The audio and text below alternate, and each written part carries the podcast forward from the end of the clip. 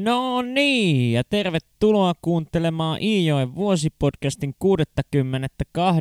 osaa. Mä oon Atte ja tässä podcastissa mulla olisi tarkoituksena lukea Kalle Päätalon Iijoki-sarja kuluvan vuoden 2024 aikana. Ja jälleen kerran on tullut aika paketoida yksi kirjasarjan osista, nimittäin viimeisiä viedään tämän nuoruuden Savotat-kirjan osalta.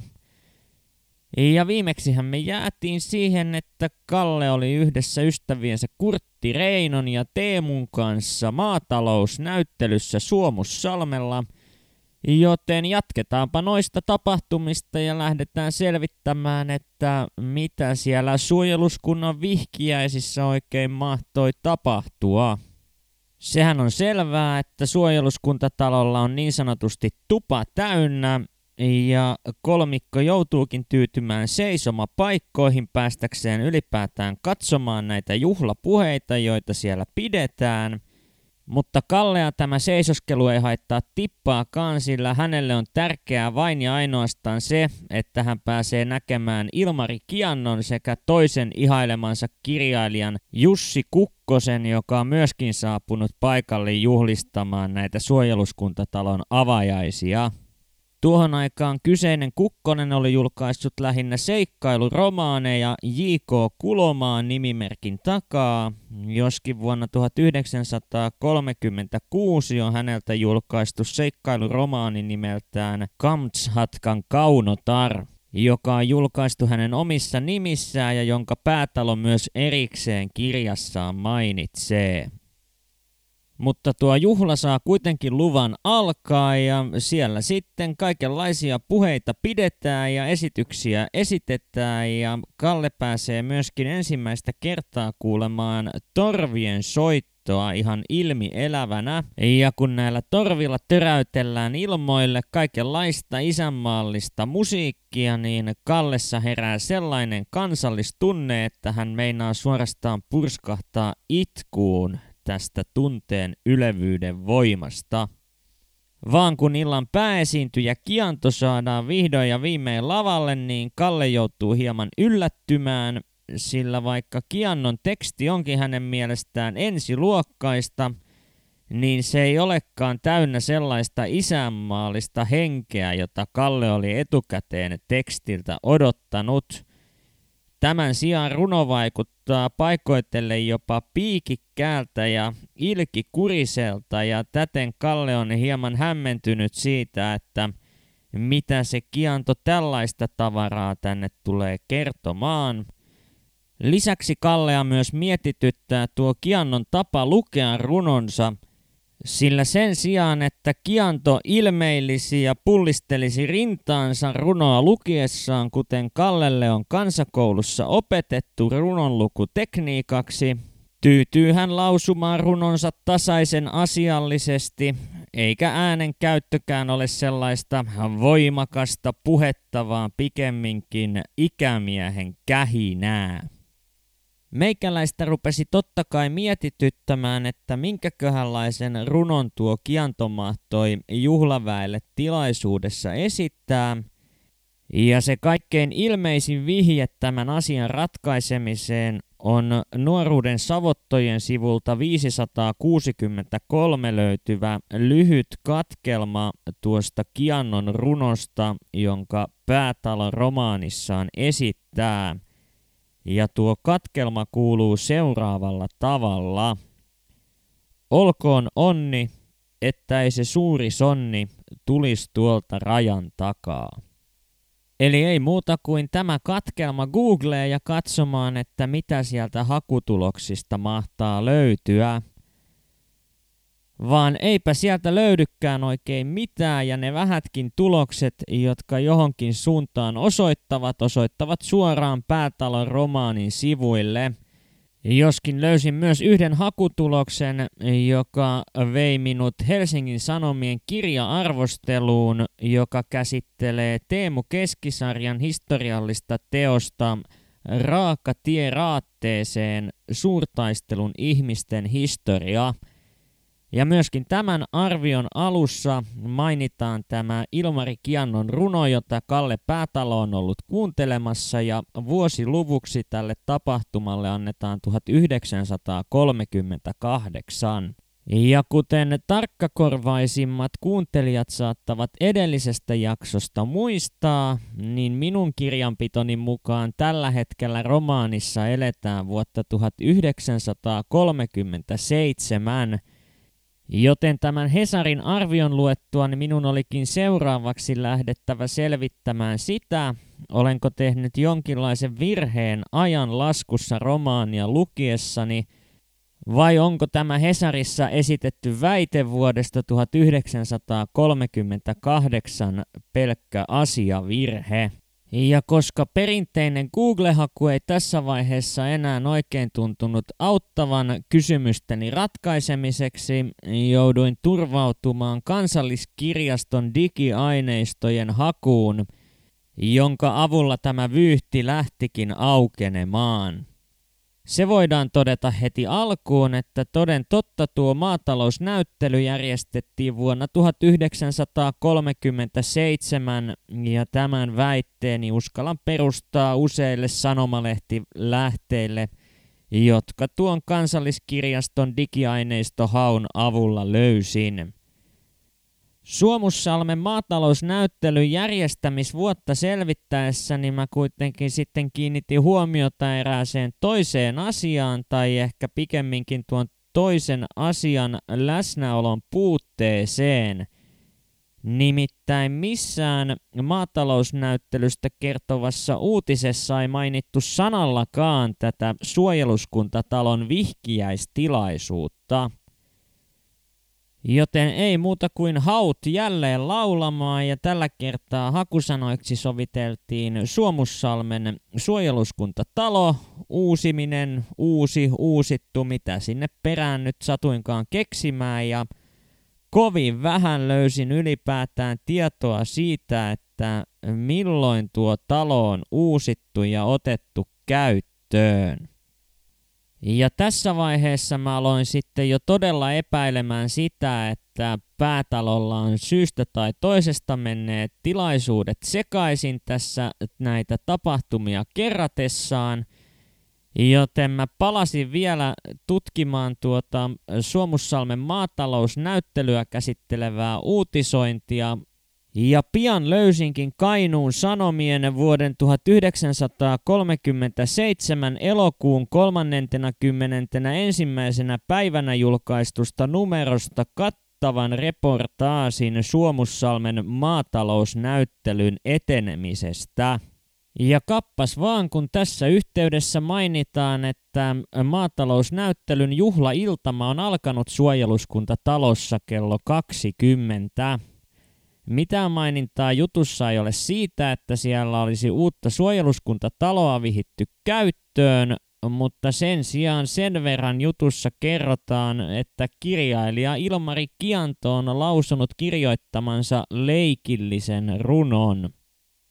Ja aivan kuten Päätalo romaanissaan kirjoittaa, niin myös tämän lehtiartikkelin mukaan Kianon runonlausunnon jälkeen koitti väliaika, joten näiltä osin Päätalo kyllä osuu oikeaan, mutta tuo suojeluskuntatalon vihkimisasia jää kyllä ainakin tältä erää omalta osaltani mysteeriksi, mutta joku asioista enemmän perillä oleva voinee tuota tapausta selvittää halutessaan tarkemmin. Jäljelle jää kuitenkin edelleen kysymys tuosta runosta, jonka Kianto tuolla juhlassa esitti, ja ilokseni sain huomata, että tuo juhlaruno on julkaistu tuoreeltaan useammassa sanomalehdessä tuon maatalousnäyttelyn päättymisen jälkeen. Tuo runo on kuitenkin sen verran pitkä, että en ala sitä nyt tässä yhteydessä lukemaan, mutta mikäli haluat itse tuon runon käydä vilkaisemassa, niin se löytyy tosiaan tuolta kansalliskirjaston digiarkistosta aineistohausta. Ja tuo lehti, josta runo löytyy, on tällainen Savonlinna-niminen sanomalehti ja kyseinen runo on julkaistu Savonlinna-lehden numerossa, joka on julkaistu syyskuun toisena päivänä vuonna 1937. Ongelmia kuitenkin on yhä tässä tutkimusprojektini yllä, sillä tuota, päätalon siteeraamaa pätkää tuosta runosta ei kuitenkaan löydy, joten mysteeriksi jää, että onko tuo kianto sitten höpissyt siellä varsinaisen runonsa lisäksi jotain muutakin vai onko tässä kyseessä yksinkertaisesti päätalon muistin tekemä pikku kepponen kirjailijalle. Yhtä kaikki pienen tutkimusmatkani lopputulema ei ollut kovinkaan suotuisa, sillä täyttä selvyyttä en onnistunut saamaan tähän suojeluskuntataloasiaan ja tuon runokatkelmankin alkuperä jäi hieman epämääräiseksi. Mutta mukavaahan tällaisten historiallisten yksityiskohtien tonkiminen on, enkä mä nyt tässä lähde Kalle Päätaloa sen suuremmin syyttelemään siitä, jos nyt aivan jokainen tarkistettavissa oleva historiallinen fakta ei täysin nappiin osukkaan kirjojen sivuilla. Mutta kenties tällä kertaa jätetään tämä arkistojen tonkiminen tähän ja mennään eteenpäin, joskin eteenpäin meno vaatii sitä, että palaamme hetkeksi podcast-sarjan jaksoon numero 52 ja hetkeen, jolloin Kalle istui yhdessä nyt jo edesmenneen Hoikkalan Kallen kanssa Villin saaressa. Ja tuossa jaksossa luinkin tuosta hetkestä pienen katkelman, mutta en tuolloin maininnut sitä, että Kalle ja Kalle keskustelivat keskenään Berliinin olympialaisista kertovan elokuvan katselusta. Ja kyseessähän oli tietysti Leni Riefenstahlin klassikoksi noussut Olympia, ja tämä elokuvahan alun perin julkaistiin kahdessa osassa, joista ensimmäisen nimi oli Kansojen juhla ja jälkimmäisen nimi Kauneuden juhla. Ja nyt kun Hoikkalan Kalle on maannut Mikkelin mullassa jo useamman kuukauden, saa Kalle kuulla, että tarkoituksena olisi esittää tämä kyseinen elokuva Taivalkosken kirkon kylällä – ja tämähän tarkoittaa sitä, että Kallen on ehdottomasti päästävä paikalle. Ja aivan kuten tuo Kiannon juhlapuhe, niin myös tämäkin tapahtuma tapahtuu paikallisella suojeluskuntatalolla, jonne Kalle suuntaa suoraan työpäivän päätettyään. Ja Kalle ehtii kuin ehtiikin tuonne suojeluskuntataloon viritettyä tiettyyn elokuvasaliin juuri ennen näytöksen alkua ja täten tällä kertaa hän pääsee näkemään elokuvan alusta alkaen toisin kuin tuolla Oulun reissulla, jossa hän sai todistaa vain muutamat viimeiset minuutit tuosta elämänsä ensimmäisestä elokuvasta. Ja koska päätalo kirjoittaa tuon elokuvanäytöksen kestäneen hieman yli pari tuntia, on hän todennäköisesti päässyt katsomaan ainoastaan elokuvan ensimmäisen osan, sillä yhteismitaltaan tämä kahden elokuvan muodostama kokonaisuus on yli neljän tunnin mittainen. Jos siis tämä saksalaisen elokuvataiteen sekä natsipropagandan kiistaton klassikko teos sattuu kiinnostamaan, niin suosittelen kurkistamaan tuonne YouTuben puolelle, sillä sieltä ainakin itse onnistuin hakua käyttämällä löytämään molemmat elokuvan osat HD-laatuisina. Joten sieltä siis kaivelemaan ja virittelemään omaa pientä elokuvahetkeä nuoren Kalle Päätalon hengessä, jos tällainen pätkä sattuu syystä tai toisesta kiinnostamaan. Mutta niin paljon kuin Kalle olikin tuota elokuvan näkemistä odottanut, niin aivan täysin rinnoin hän ei pysty kuitenkaan tästä taideteoksesta nauttimaan, sillä Väkisinkin tuota elokuvaa katsellessa hänen mielensä alkaa putkahtelemaan ajatuksia ja muistoja yhteisistä hetkistä, joita hän on Hoikkalan Kallen kanssa viettänyt vuosien varrella.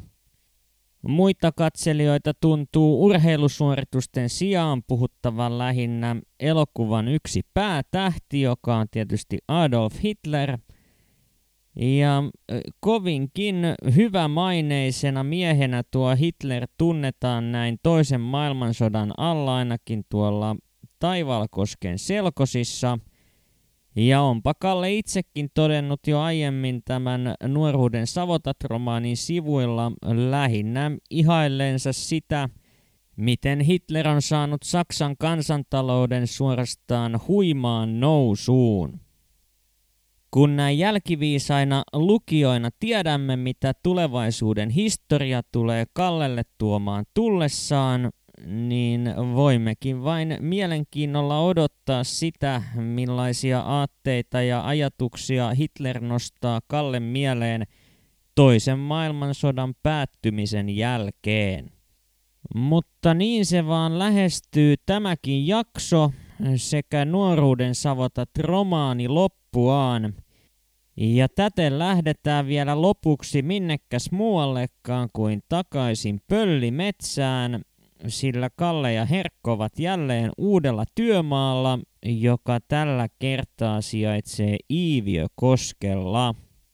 Ja koska Kalle ja Herkko tällä kertaa yöpyvät tuolla työmaalla ja saapuvat ainoastaan pyhäksi Kallioniemeen käymään, ovat he ottaneet mukaansa kalaverkot, jotta he voisivat kalastaa itselleen ruokaa työviikkojen aikana – ja tuo Iiviö Koski osoittautuukin melkoisen hyväksi kalapaikaksi, mikä tarkoittaa sitä, että Manne, joka käy vielä kansakoulua, tulee äärettömän kateelliseksi näistä kalan saaliista, sillä Mannehan on koko perheen kovin kala- ja metsästysmies. Ja aikansa kunnon kalavesille mukaan pääsyä kinuttua Manne saa Herkolta luvan lähteä mukaan tuonne Iiviökosken Savottaan, jos vain kansakoulun opettaja myöntää Mannelle lomaa koulusta. Lomaanomushan menee totta kai läpi ja täten Kalle ja Herkko saavat Mannen kaverikseen tuonne Iiviökosken puun kaatoon – ja vaikka Manne kalareissulle lähtikin, niin kyllä hän aktiivisesti parhaansa mukaan yrittää tehdä töitä isomman veljensä ja isänsä mukana. Kallella on tapana näillä työreissuillaan käyttää kaikki vapaa-aikansa joko lukemiseen tai kirjoittamiseen – ja nyt kun tuo kansakoulun opettaja onnistui sitten kuitenkin istuttamaan sen pienen idean Jyväsen Kallen päähän siitä, että josko hänestä tulisi kansakoulun opettaja, niin nyt Kallen seurana luppuaikana ovat myös nuo kansakoulun oppikirjat, joita hän on alkanut kertaamaan silloin, kun töitä ei ole tehtäväksi. Joten eräänä päivänä, kun Herkko, Kalle ja Manne ovat oikein kunnon räntäkelissä tekemässä puuhommia, kaivaa Kalle jälleen nuo oppikirjat esille kahvipaussin aikana. Herkko, joka muutenkin on aina huonolla tuulella, jos sää sattuu olemaan surkean luontoinen, kommentoi tuttuun tyyliinsä Kalle lukutouhuja ivallisesti ja vähätellen, mutta tähän Kalle on jo tottunut eikä hän sen suuremmin ota nokkiinsa noista Herkon kommenteista. Tällä kertaa Herkko menee kuitenkin touhussaan hieman liian pitkälle, sillä onnistuttuaan pudottamaan kahvipannun nuotioon ja Kallen tätä asiaa kommentoitua – Herkko nappaa Kallen oppikirjan Kallen sylistä ja viskaisee kirjan kuusen juurelle todeten, että eikö nyt edes yhtä ruokataukoa voi pitää kirjaa lukematta. Tässä vaiheessa Kallella, joka on jo kaikin puoli herkkoa vahvempi mies, leimahtaa aivoissa pahemman kerran ja hän nappaisee ensimmäisen asian, joka käteen vain sattuu osumaan, kouraansa – ja kolauttaa herkkoa päähän leipänipulla, jonka hän onnistui nappaamaan käteensä vihan herätessä hänen nuoressa mielessään.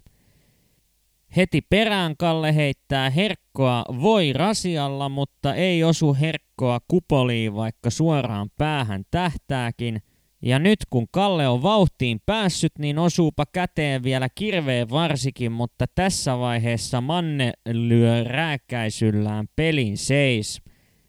Jolloin Kalle tiputtaa kirveen maahan ja lähtee päättäväisesti marssimaan pois nuotio paikalta todeten, että hänelle riitti nyt tämä herkon pään aukominen ja jatkossa Kallioniemen porukka saa tulla toimeen ilman Kallen työpanosta. Joten Kalle pyytää Mannen soutamaan itsensä joen toiselle puolelle ja tähän Manne mukisematta suostuu ja tämän jälkeen Kalle lähtee kävelemään teille tietymättömille tietämättä itsekään, että mitä hän nyt sitten elämällään seuraavaksi tekee. Kun Kalle on siinä hetken aikaa tehnyt itsekseen taivalta, hän päätyy maantien reunaan ja alkaa siinä sitten pohtimaan, että kumpaan suuntaan maantietä hän lähtisi taivalta maan ja itselleen uutta kortteeria sekä työpaikkaa hakemaan. Siinä Kalle jonkin aikaa miettii vaihtoehtoja ja vaikka hän toteaakin, että todennäköisesti hän tulisi aivan hyvin toimeen omillaan, niin sen verran rakkautta omaa perhettään kohtaan Kallesta löytyy, että ei hän kehtaa jättää perhettään oman onnensa nojaan. Ja herkkoa miettiessään Kalle joutuu ensimmäisen kerran itselleen myöntämään, että vaikka tuo herkon mielisairauden pahin vaihe onkin jo mennyttä aikaa, niin eihän tuo herkon käytös koskaan ole sellaista normaalin miehen käyttäytymismallia täysin vastannut. Ja täten tuo Kallen herkkoa kohtaan tuntema viha alkaa muuttumaan sääliksi, eikä Kallella enää tässä vaiheessa ole muuta mahdollisuutta kuin todeta, että josko hän sitten kuitenkin vain lähtisi takaisin tuonne hänen Herkon ja Mannen yhteiselle nuotiopaikalle. Näin Kalle myös tekee ja Manne tulee noutamaan Kallen sieltä joen toiselta puolelta veneellä – ja kun Kalle nuotiopaikalle pääsee, niin Herkko käskee Mannen hakemaan joen rannasta vesipäälärin, joka oli sinne unohtunut. Joten kuunnellaanpa seuraavaksi katkelma nuoruuden savottojen sivuilta 608 ja 609, jossa Herkolla on sanasensa sanottavana tuosta äskeisestä välikohtauksesta. Otan mukin ja kaadan siihen kahvia keitistangon nokassa roikkuvasta pannusta.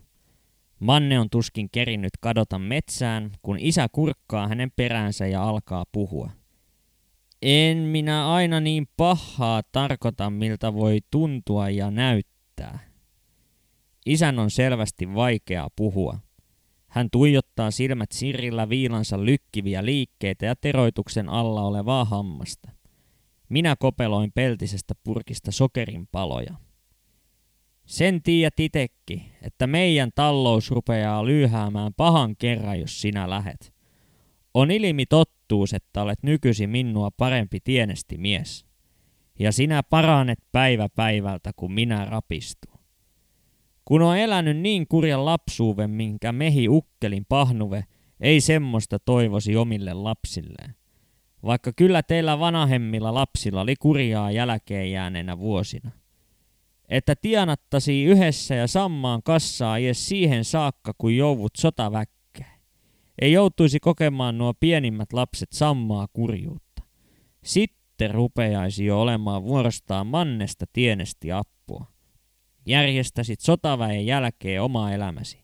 Sitten saisit käydä vaikka kouluja, jos päätä riittää ja varasi sallii mutta tiehän voileipä ja syö kahvin kanssa. Otan kuusenoksasta repun ja avaan sen sulkunauhan. Säilytämme suurinta osaa leivistämme myllypirtillä ja otamme aamuisin reppuun vain reilusti sen määrän, joka meiltä tavallisesti päivässä kuluu. Tämän päivän leipämme ovat yhä repun pohjalla ja lisäksi tulitikkulaatikon kokoisina sipareina. Tämän nähdessäni minua alkaa hävettää ja jopa hirvittää. Vielä matalammaksi menee mieleni, kun avaan voirasian. Sen sisältä on noukittu puukon kärjellä törkyjä, mutta silti voissa on yhä havunneulasia ja muita roskia. Laskeudun istumaan selin isään, kun alan syödä leivän paloja ja näykkiä päälle roskaantunutta voita. Manne palaa päälärin kanssa ja isä saa viilatuksi sahan. Isä ottaa mukinsa ja menee kahvipannun viereen. Isän märät housut ovat kiristyneet jalkoja myötäileviksi ja takaa katselle näkee selvästi, kuinka ohuiksi isän reidet ovat surkastuneet. Myös selkä taipuu kankeasti. Ennen kuin isä kaataa omaan mukiinsa, hän kääntyy ja pannua roikottaen sanoo. Ota lisää, niin me mannen kanssa tiristetään loput. Ojennan mukini. Isä kaataa siihen kahvia ja puhuu. Nyt lähetään mylly Pirtille ja Manne Rönsän pitää ruveta lukemaan läksyjään. Eihän siitä tule perkelettää, jos heittäyt läksyisi kanssa ihan vetämättömäksi. Niihin on nyt tosissaan panneuttava.